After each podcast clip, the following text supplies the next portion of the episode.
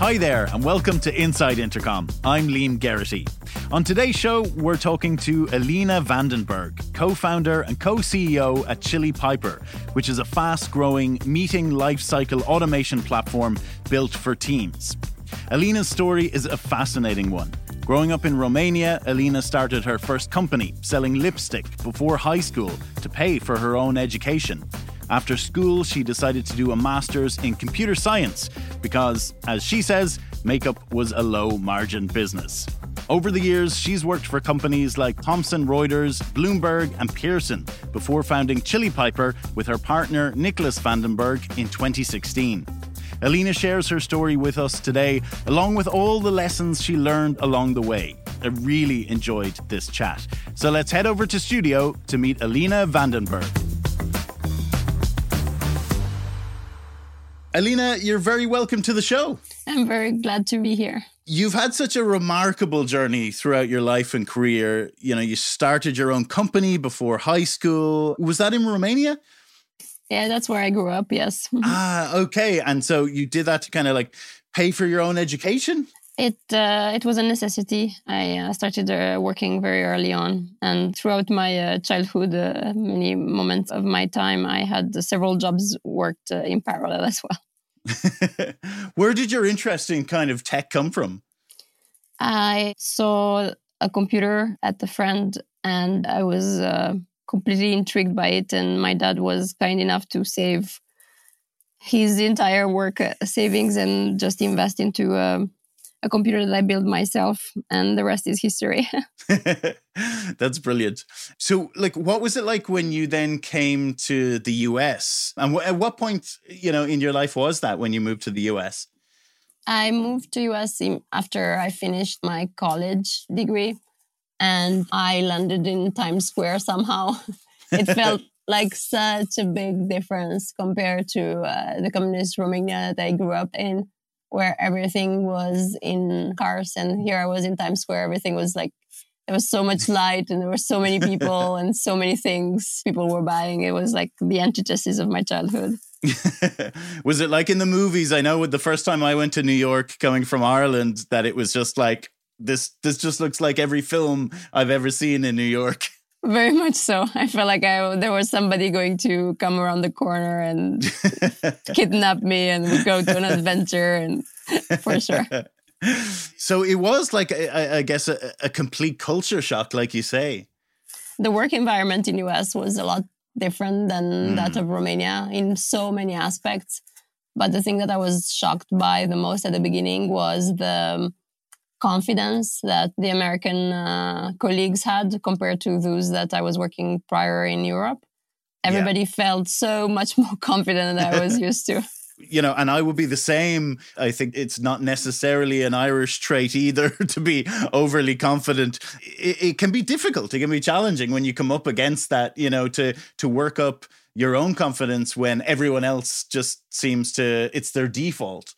It was interesting because I, uh, when I had doubts, I was voicing my, my doubts. It was an unusual practice. And not only that, it was at least uh, from, from the outside at the beginning, and then you start understanding all the nuances of it. But it sounds as if everybody thinks they're just going to uh, achieve whatever they put their minds in. So the you, you I was a little bit scared that, that my competition, not competition, but everybody around me was, I felt like was so much more able to do things versus uh, my internal voice that was telling me, well, in this case, you might need to be careful.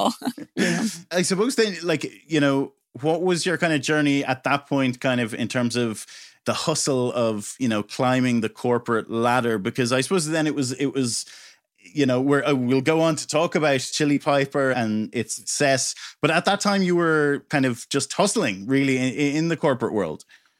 So I started as an intern and I worked my way up to the corporate ladder to vice president and ultimately to a senior vice president title. I uh, thought that the pinnacle of my career would be um, being a C E O of a Fortune five hundred company. That's how I was uh, building my uh, skills towards. Little did I know that I was not quite, uh, this was not quite what destiny had in store for me. And the reality is that when you work for these large companies, you learn to get to results because otherwise you can't get promoted fast. So you learn that piece of the craft, but you also learn the ugly as well. You learn how to be uh, very political, to create alliances that allow you to uh, climb up. It allows you to uh, maneuver a budget in a way that makes you look good. Mm. It teaches you uh, some bad uh, habits as well. And for me, from every company that I worked in, and I worked in various industries, I worked in healthcare, in finance, in media, in education. From each industry, I've learned a little bit in how those tactics work and what it takes to be a, a good politician. But I found myself enjoying that part a lot less than I expected. And I and I felt a lot more attracted by the the building of things. I, I'm a builder at heart, and I find a lot more joy when I build things and when I create things rather than playing political games. So it was...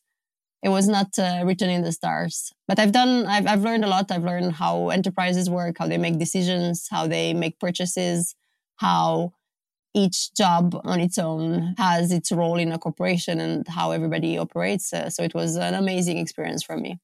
Did the fact that, like you say, you, you weren't enamored with the, you know, the political side of it, but you really just wanted to, you know, build stuff and the excitement and, you know, everything that comes with that. Did that make quitting to set up your own company a bit easier? It was easier from that regard because I knew that I wasn't made of the right stuff to uh, be political uh, eighty percent of my time. But there was something else that made me the right fit for an entrepreneur, which is that I have a very high tolerance to risk. I'm not at all concerned with bankruptcy. I'm not concerned at all with starting things from scratch, of obstacles, of, of looking stupid. I, I, I really, I, I don't have that fear. So as a result, the combination of two made it a match made in heaven. Plus, I also had my uh, husband by my side who was an entrepreneur and kept encouraging me to try. And he's my co-founder now. So it was, it was really meant to be. I love that. Do you think that like that's just a natural quality that you have, the kind of the no fear thing? Because I know there's probably loads of people listening who would love to not be fearful of, you know, some of the risks that they may have to take. It's a critical skill, yeah. I don't think one can really uh, push it through uh, without that trait yeah. because uh, you fall so many times. Like I am at the ground so many times and it's not like it gets better at all. And you have to be very, very confident to uh, be okay in starting from scratch every day. So then when you leave to set up your own company, like where does the idea for Chili Piper come from in the first place? Where did that kind of seed come from? I worked in sales throughout school. I was selling uh, whatever needed to be sold to make meets end. And I've learned the hustle of it and I've learned the importance of it to be able to... Uh, help a company grow. And as throughout my uh, career, I've also paid a lot of attention to the revenue teams because of that background that I had. Even though I was in software development and I was a product manager, I would spend a lot of time with the sales teams as well. And I would understand their pain points. I would understand their processes. And I really felt that I had a skill set that would um, enable me to build software for sales teams that would help them thrive. And I felt it was a shame for me not to take that leap and try. What kind of challenges, I suppose, did you come up against, you know, entering that very busy space of tech and sales? It's always a challenge. At the beginning, um, we were bootstrapped, so we didn't have any funding. And I wanted to make sure that whatever we were building, we can sell. And it was a condition, actually. If anybody wanted to buy our product, they had to pay upfront for a year.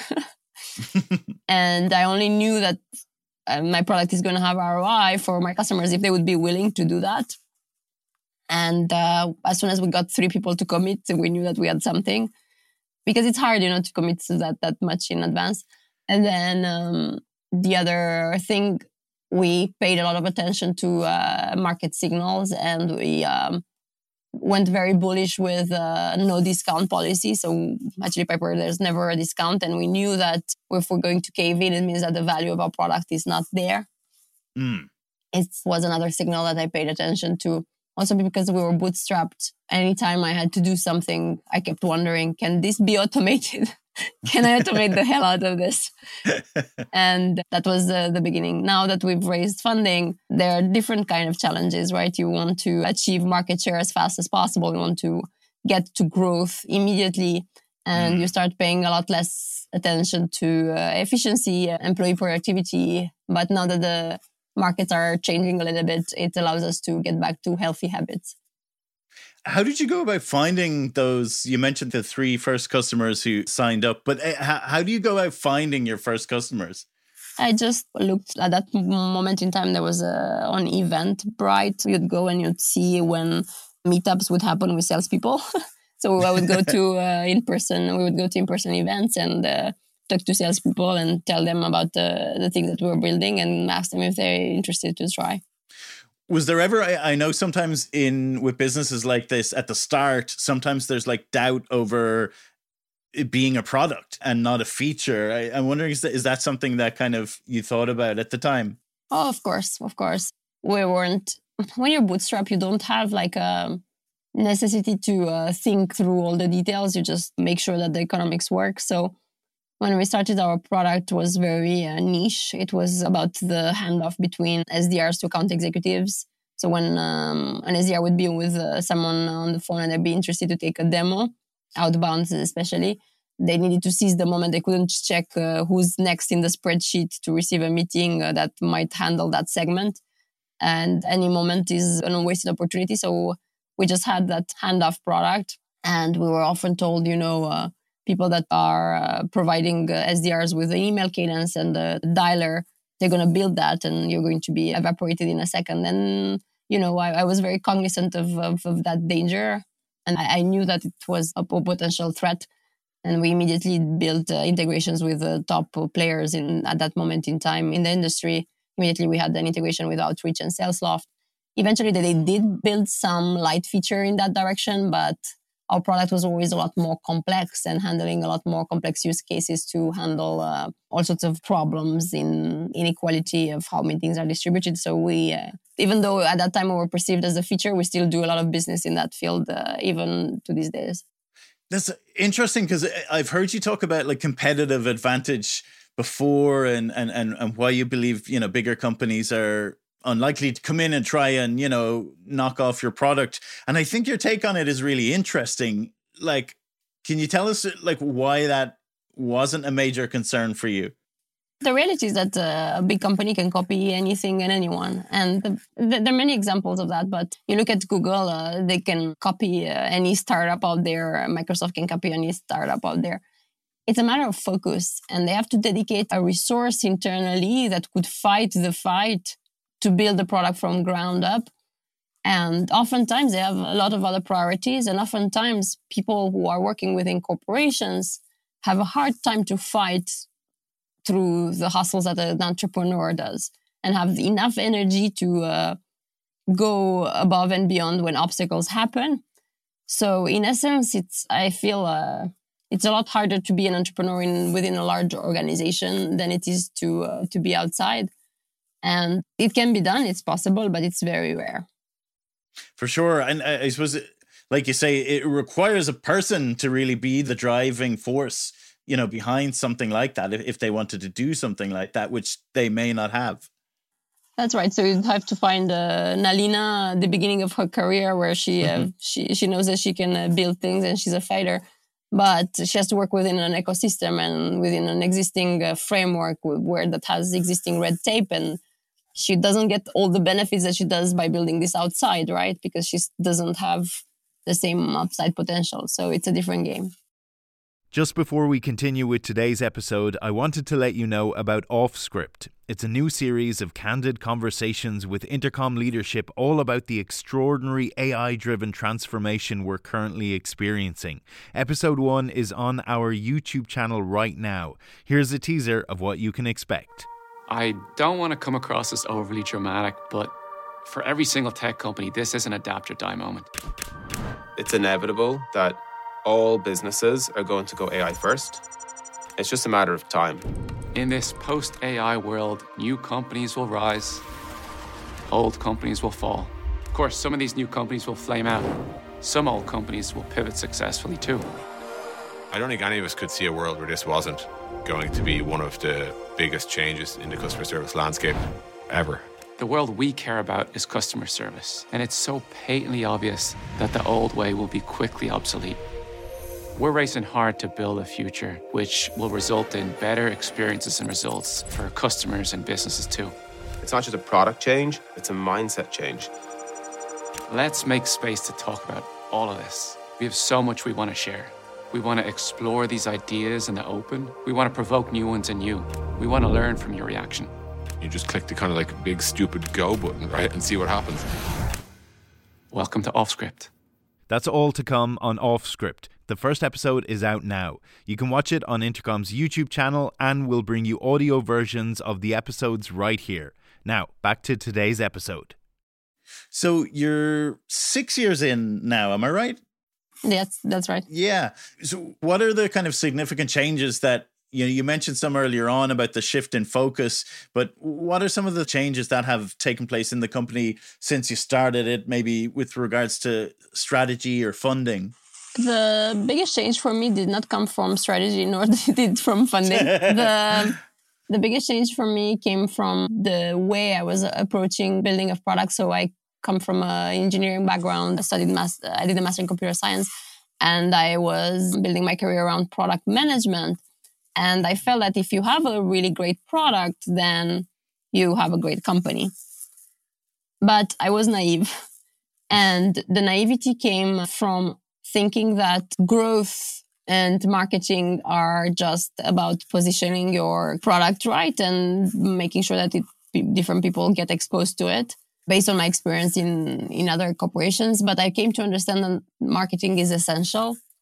I knew a lot about sales, and marketing was one of those areas that I've never spent enough time to fully understand the details. And as of uh, September this year, I'm actually the acting C M O at Chili Piper for the next twelve months. And the reason why I do that is because I don't think I can be a good leader at Chili Piper and a good uh, co-C E O and co-founder without fully uh, going through the experience of being responsible for P and L, for being responsible for a marketing strategy that uh, helps us uh, ten x our numbers. Wow. I think that really, again, speaks to the kind of fearlessness you spoke about, because I'm I'm sure a lot of people wouldn't be, you know, as willing to just jump into those roles. I don't think I have a choice. I, I don't think I can be a great entrepreneur without that skill set honed in. So I don't think it's a it's a matter of choice. It's a necessity. Is there more freedom now to be bolder in your actions in terms, like you mentioned, about taking risks than, say, versus, you know, at the start of the company? I think that at any point in time, any action that I take, I um, make sure that I start small before I scale it. So in that sense, the risk taking uh, is quite similar. So I don't overly invest in um, I don't know, a TikTok campaign before I'm convinced that I can target properly, or I don't mm-hmm. create an uh, lavish events experience unless I know I can drive pipeline. So every experiment has to start with a smaller scale uh, to prove uh, value from it.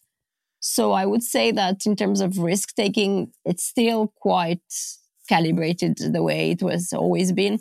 The only difference from being bootstrapped versus now is that now we have a lot more variables in which we can conduct these experiments, because it's more of us and there's more uh, cash available. One thing that I think is particularly interesting to hear about, I suppose off the back of COVID, you know, has made many businesses rethink their office plans and try to figure out what works best for them. And with Chili Piper, you're a remote-only company. How have you been finding that? It's been funny, because in two thousand sixteen, when we started and we said we're going to be remote only, uh, people said it's impossible. It cannot be done. Uh, how can you create a culture where people don't see each other? And, you know, we we didn't have a choice. We had to hire people to build our software and uh, design our software. And at that time, because we were bootstrapped, we couldn't afford hiring an engineer in New York or in San Francisco. And we would go to anywhere where we'd find amazing talent. But it was another um, element to it. I love traveling. And so does my co-founder. So it, was, it felt so silly to be strapped by a neon light at the desk when the world is so beautiful and so many things to explore. And I'd worked remotely on with people before and it didn't feel impossible. So we thought we would try despite uh, everybody's uh, ramblings around it. And then when COVID hit and people saw that indeed it's possible, they started looking at uh, all our methods and all the things that we were doing differently to become productive at home as well. It's still interesting because uh, I don't know if you've experienced that, but there's a lot of benefits from working from home, from being close to your family and to have the liberty to be anywhere you want at any point in time. But there are also some downsides to it, like being feeling a little bit isolated and seeing mm. going through some repetitive patterns that need to be broken. And you need to see people active to be able to be invigorated. So there we have some some tactics for, for that as well. And what would be, you know, is it is the the kind of like, you know, getting everyone to meet up in the one place, you know, maybe a, a couple of times a year or something? Actually, I'm in uh, Paris right now. It's a shame you can't see uh, the beautiful uh, place that I'm in. We're on our way to Morocco, Morocco in the desert. We're bringing all our employees there. We're going to be two hundred fifty people, I think. They are setting up tents for us oh, in the wow. desert. And um, we're, we have an amazing experience there. So once a year, for sure, we uh, give our all into these experiences. And they're magical. Oh, that sounds fantastic. And we also have some um, other things that we do. For instance, uh, when people visit each other in other countries, uh, Chili Piper pairs for Airbnb and for dinner. And we encourage people to meet up. Am, am I right that you travel to every country where you plan to hire? So we're right now in forty-two countries at Chili Piper. And I think there's only one country that I have not yet visited. Where is that, do you know? I've not yet been in Lagos in Nigeria, but uh, I'm okay. planning to go. is is that something that like came from your own experience of what we were discussing at the start? You know, the differences, the cultural differences you experience between, you know, coming from Romania to America? I love exploring cultures. I love it. I love it. They're, they're so interesting. People do things that are so unusual to one another. And it's so interesting to uncover why and what drives them and what makes them different. And I, I find a lot of beauty in diversity. Just before we wrap up, you know, what does the future look like for Chili Piper at the moment? We're at a super exciting time where... Because I'm taking this uh, marketing team myself, I'm learning a lot more to be a better builder for marketing teams. And I knew how to serve the needs of salespeople really well.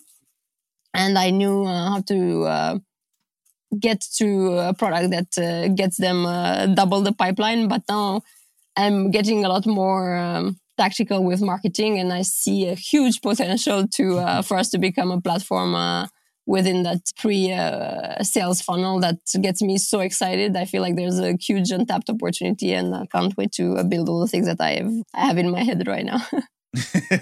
And what's next? I mean, do you have any big plans or projects coming up that you could mention?